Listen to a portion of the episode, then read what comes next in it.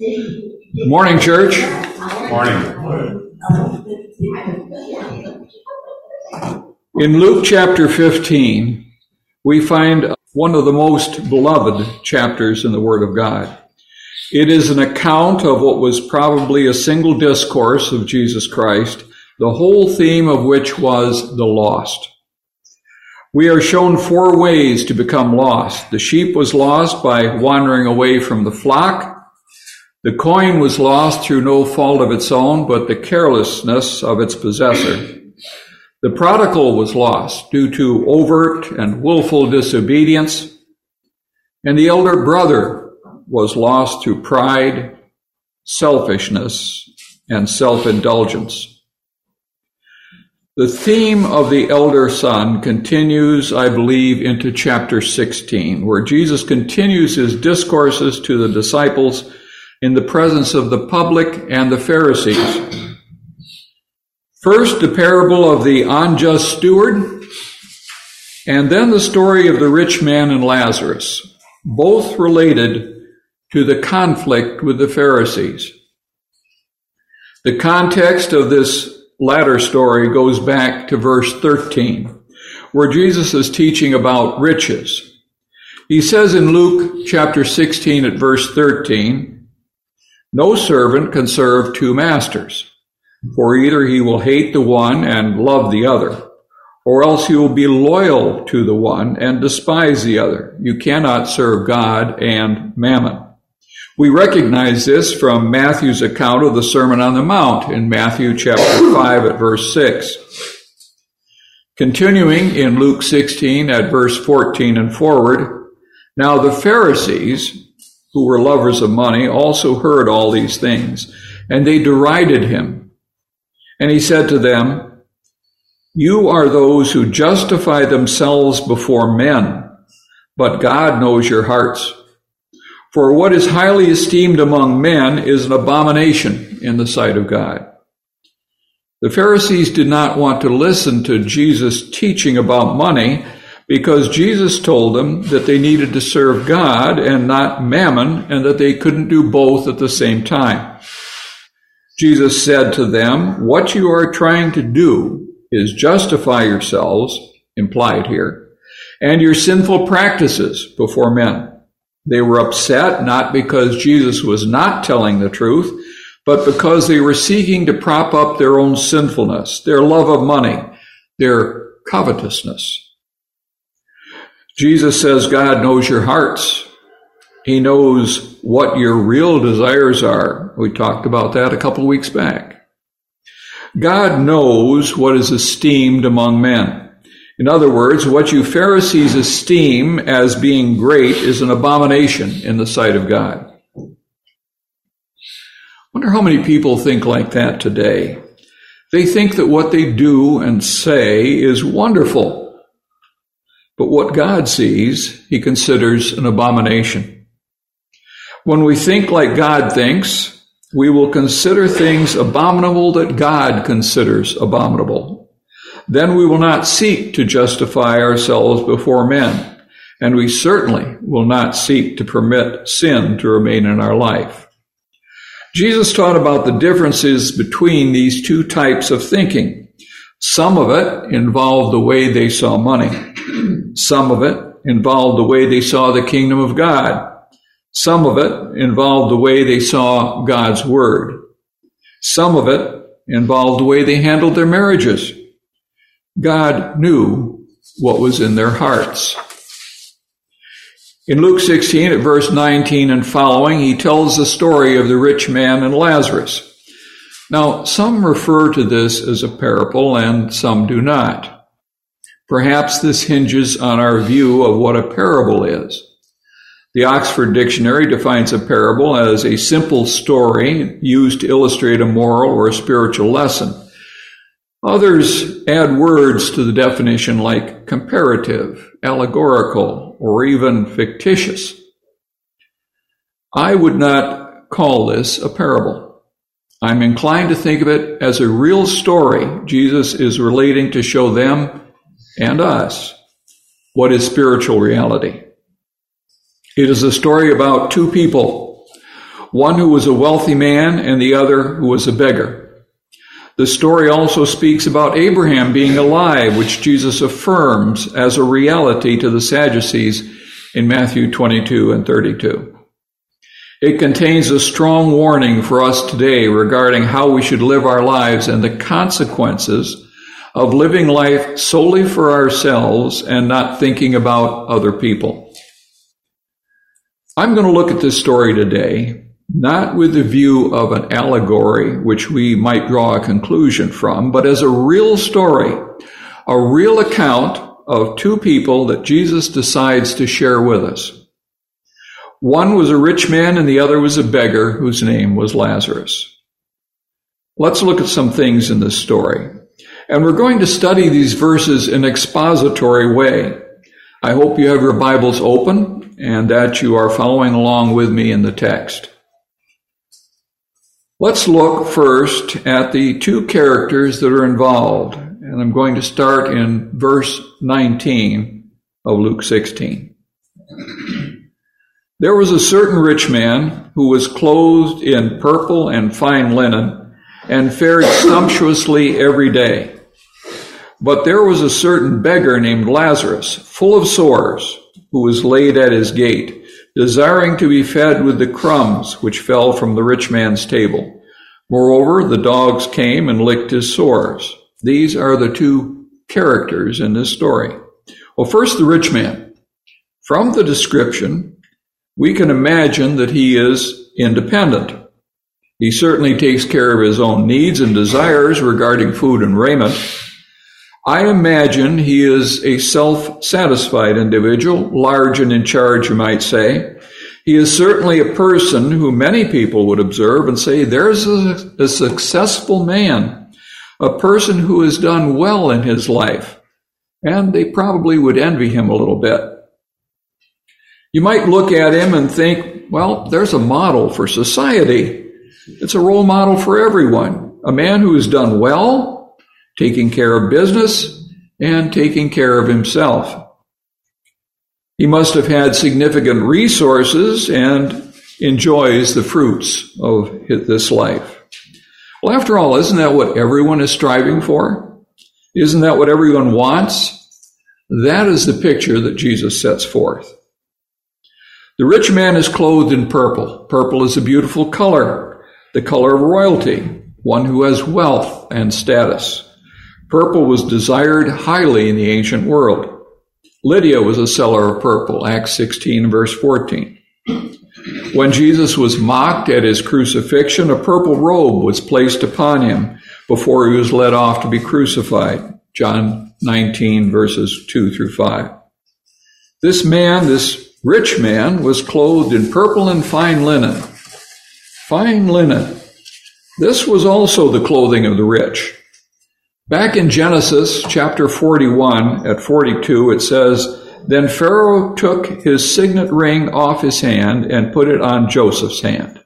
And he clothed him in garments of fine linen and put a gold chain around his neck.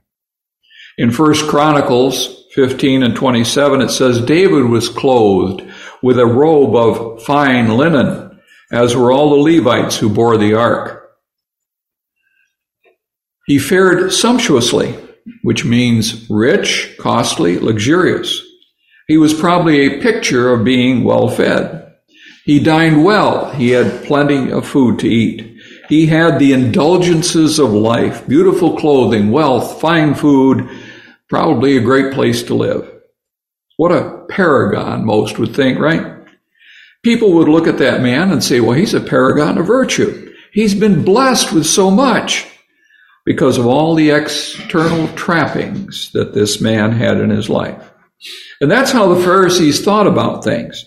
They looked at the external appearances. They did not look at the heart.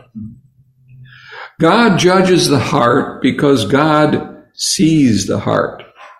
And because he judges the heart, he knew that this rich man was not nearly as well off as he appeared to be. Now, in contrast, we see Lazarus. How is he described? As a beggar.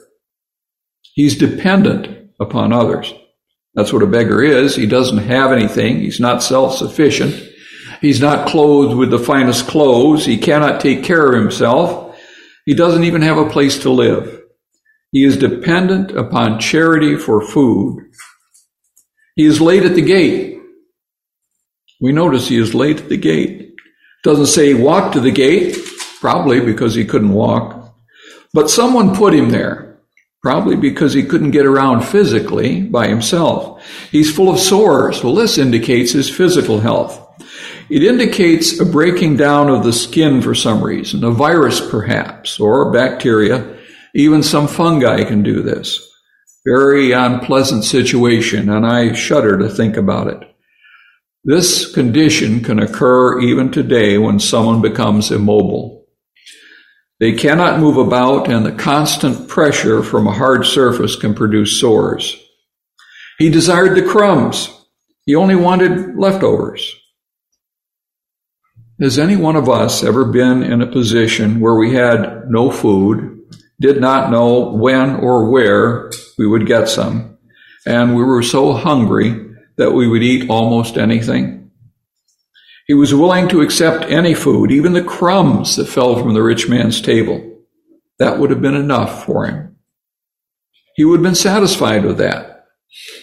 It says the dogs licked his sores Again, this indicates his helplessness, doesn't it? How many of us would let dogs come around and lick our sores? I don't think I would. I think I'd shoo them away and tell them to get out of there. To me, this indicates that Lazarus was not able, in many ways, to move around and do things that other people would do, like shoo the dogs away. It also indicates that no one was giving him any medical attention. No one was trying to soothe him or heal him or help him. The dogs seem to be his only companions. two characters, two circumstances, the rich man and Lazarus. Let's continue at verse 22. So it was that the beggar died and was carried by the angels to Abraham's bosom. The rich man also died and was buried, and being in torments in Hades, he lifted up his eyes and saw Abraham afar off and Lazarus in his bosom. Two circumstances, and now both men have died. What a great commentary on life, right? Doesn't matter how poor you are, doesn't matter how rich you are, we're all going to die unless the Lord returns first. What will happen when we die? Verse 22, we're told the beggar, that is Lazarus, dies. He is carried away by the angels. For one who had only dogs to care for his sores in life, he then receives the company of angels as he passes away to go to the next. He is no longer alone. He ended up in Abraham's bosom. That represents one who has entered paradise, like Jesus spoke about on the cross when he said to the thief, Today you will be with me in paradise. The Hadean realm, as understood by the Jews, had two distinct places, one for the righteous and another for the wicked. Jesus' use of those ideas here gives them great significance, for there can be no doubt that this story was intended to shed light on the intermediate state between death and the eternal judgment. Lazarus was there with Abraham and the presence of Abraham indicated salvation to the Jewish person, and he was comforted. Well, the rich man also died. The Bible simply says he was buried. All the rich man's wealth earned him no exemption from the final accounting that comes to all men. Well, I suspect his friends might have provided the pomp and circumstances by which the wealthy are usually accompanied to their tombs. But how vain and empty are such honors. No angels came to accompany him to the next life. He was just buried. Of course, he was not there anymore, but his body was buried. That was all he received at death burial. He found himself in, well, the King James Version says hell, the New King James says Hades, being in torments.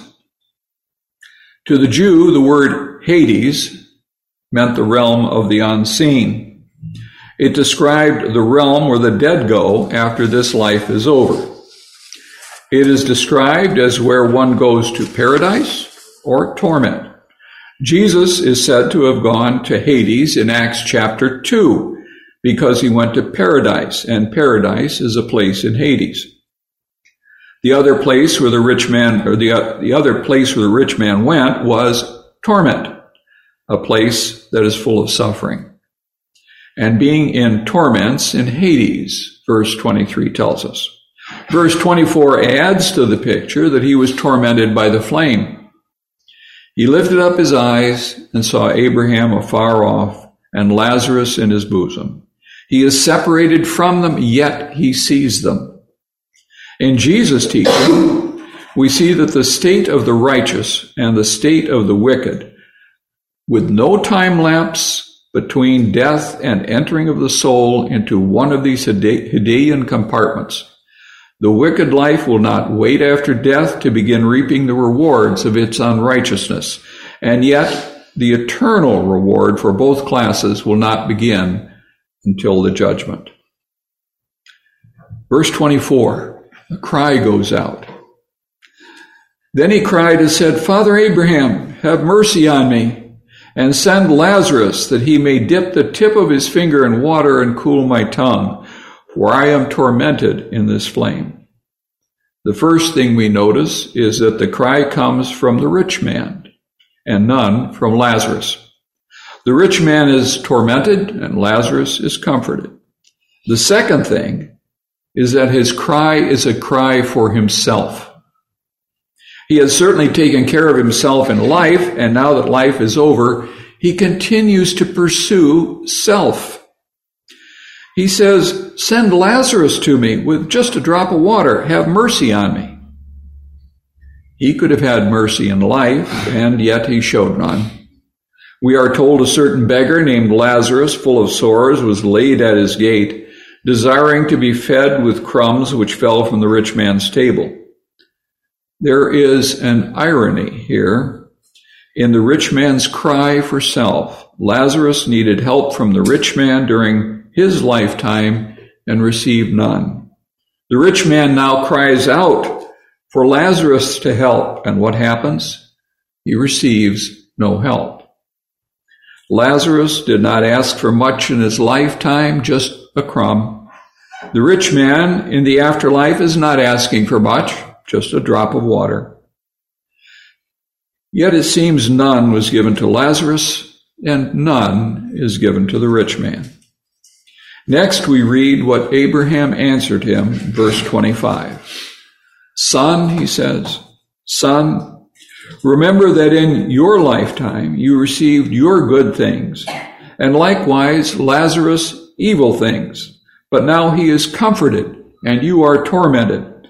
And besides all this, between us and you, there is a great gulf fixed so that those who want to pass from here to you cannot, nor can those pass there from us.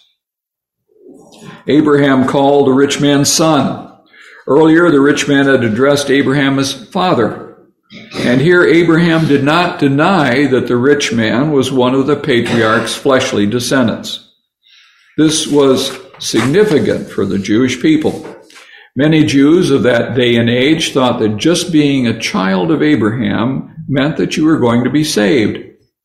Well, Jesus was refuting that teaching in this story. He was also pointing out that Lazarus was a child of Abraham and was saved, yet the rich man was not. What does that tell us? Simply because we're a child of God does not necessarily mean we are going to be saved. There is more to it than that. We must be faithful to the Lord and do his will within our life. Abraham told the rich man to remember. He says, Remember that in your lifetime you received your good things. No comfort for him, really, because now he had nothing. He also told him that there's a great gulf, an impassable barrier, if you will, that prevents me from coming to you and you from coming to me. In other words, you cannot get to my side and I cannot get to your side. This is God's design. Jesus tells us once a person has died, things are set. and there is no going from one side to the other. Then the rich man cried, not for himself, but for his family. He said, starting in verse 27, I beg you, therefore, Father, that you would send him to my father's house. For I have five brothers, that he may testify to them, lest they also come to this place of torment. His cry was to have Lazarus go and visit his family. If you can't have him come over here and give me just a drop of water, at least send him back to my five brothers. Testify to them of the horrible things here in the afterlife for one who pursues a life of selfish pleasure without thinking of others. And I added my words there. Then Abraham said to him, They have Moses and the prophets. Let them hear them. God has given us the information that we need to live life. The only question is, are we going to follow this information or are we going to seek and pursue our own selfish desires? We have the information. He had the information. His brothers had the information, for they had Moses and the prophets. We have Christ and the apostles, men even greater than Moses and the prophets, according to the book of Hebrews. Will we listen to the message? The rich man argues, No, Father Abraham, but if one goes to them from the dead, they will repent. So here it comes out. The rich man understood why he was in torments. He understood because he did not repent. Abraham's reply was this If they do not hear Moses and the prophets, neither will they be persuaded, though one rise from the dead. Why is that? Because they seek their selfish desires and not what God wants. As we study God's Word, we cannot help but connect another event, a striking example of the truth of what Jesus proclaimed here. It occurred only a little later in the resurrection of Lazarus, as told in John 11. Lazarus, the other one, did indeed come back from the grave in the very presence of the Jews that were enemies of Jesus. But did they repent? No, they did not. John chapter 11 verse 53 tells us, then from that day on they plotted to put him to death. In a sense, Lazarus came to the Pharisees who were present when he rose from the dead.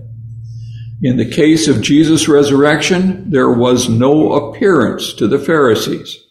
Lazarus was the one Jesus had in mind here.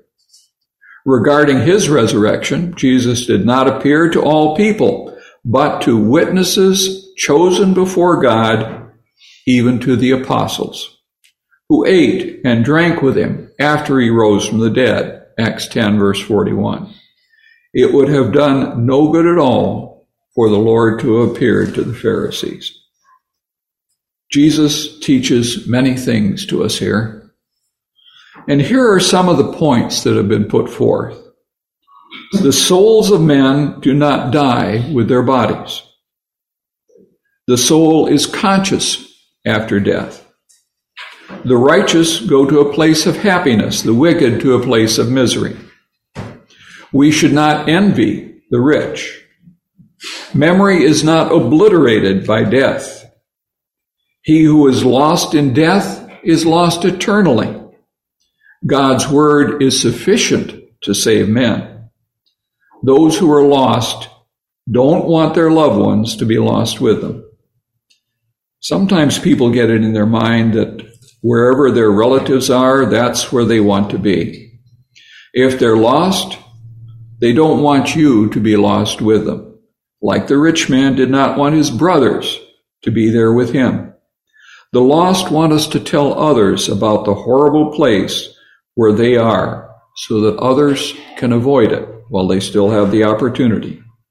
We should ask ourselves, where do we find ourselves today? Are we more like the rich man or more like Lazarus? Jesus told this story for the benefit of the covetous Pharisees who loved the things of this world. Jesus said in Luke 12 and 15, Take heed and beware of covetousness, for one's life does not consist in the abundance of the things he possesses. Death came to both Lazarus and the rich man. It comes to all. In Hebrews 9 and 27, as we studied, and as it is appointed for men to die once, but after this the judgment. The rich man felt the sting of death, which is sin, 1 Corinthians 15 and 56. There are only two final destinations for a person. After this life, one will either be saved or lost. There is no makeup exam. There is a great gulf, and you cannot cross over to the other side. We may have good things in this life, and yet an eternity of torment may be awaiting us if we do not repent of our sins and do the will of God. For what is a man profited if he gains the whole world but loses his own soul? Or what will a man give in exchange for his soul? Matthew 16, 26. Despite what some teach, there will be no second chances after this life is over. Revelation chapter 21 verse 27. In telling us about the holy city, it says, But there shall by no means enter it anything that defiles or causes an abomination or a lie but only those are written in the Lamb's book of life. Jesus spoke more about eternal torment than any other speaker in the New Testament. He did so to warn people about the ultimate state of those who refuse to repent. Scripture says that we need to listen to God's word. We need to believe it, repent of our sins, confess Him as Lord, and be baptized for the forgiveness of sins. No, sadly, many will not receive this message, though it is given to them. The same warning applies to people today. They had Moses and the prophets. We have Christ and the apostles. How many will not listen simply because they do not want to obey God's will? Do we continue to take the message of the gospel to others? Well, of course we do. For God wants all men to be saved and to come to a knowledge of the truth. 2 Peter 3 and 9. Just as there are two destinations, one for Lazarus and one for the rich man, so there are two destinations for all in this life, saved and lost. In all of that, Jesus wanted his listeners to understand, to recognize the opportunities that we have right here and now. Do not pine for those that have gone before, nor fret about the possibilities of the future, but think right now of where you are at. Are we in the right relationship with God or not? Can we do something about that right now? Well, the answer is yes. We can do something about it. We do not have to be like the rich man, who had all the comforts of life but did not make any plans for eternity. We can make those plans right now. We can change our life and our destination. We can become what God wants us to be by giving ourselves to Him. Listen to His Word. Simply listening to the Word that God has given us will show us the way. Follow it. Obey it and do his will within our life. That's what Jesus is talking about at the end of this story. That is what he is urging us to do. Listen to him and make changes based on what he says. This morning, you have an opportunity to do just that. To hear the word and to obey it. To put Christ on in baptism, if that is your need, or to ask for the prayers of the church, if that is what you need. This morning, why not do what Jesus desires and simply give your life to Him and be faithful to Him from now on? If you need the prayers of the church, or if you need to come forward this morning to be baptized, we will welcome you, we will receive you, and we will help you in whatever needs you have. We invite you to come and make your needs known while we stand and sing.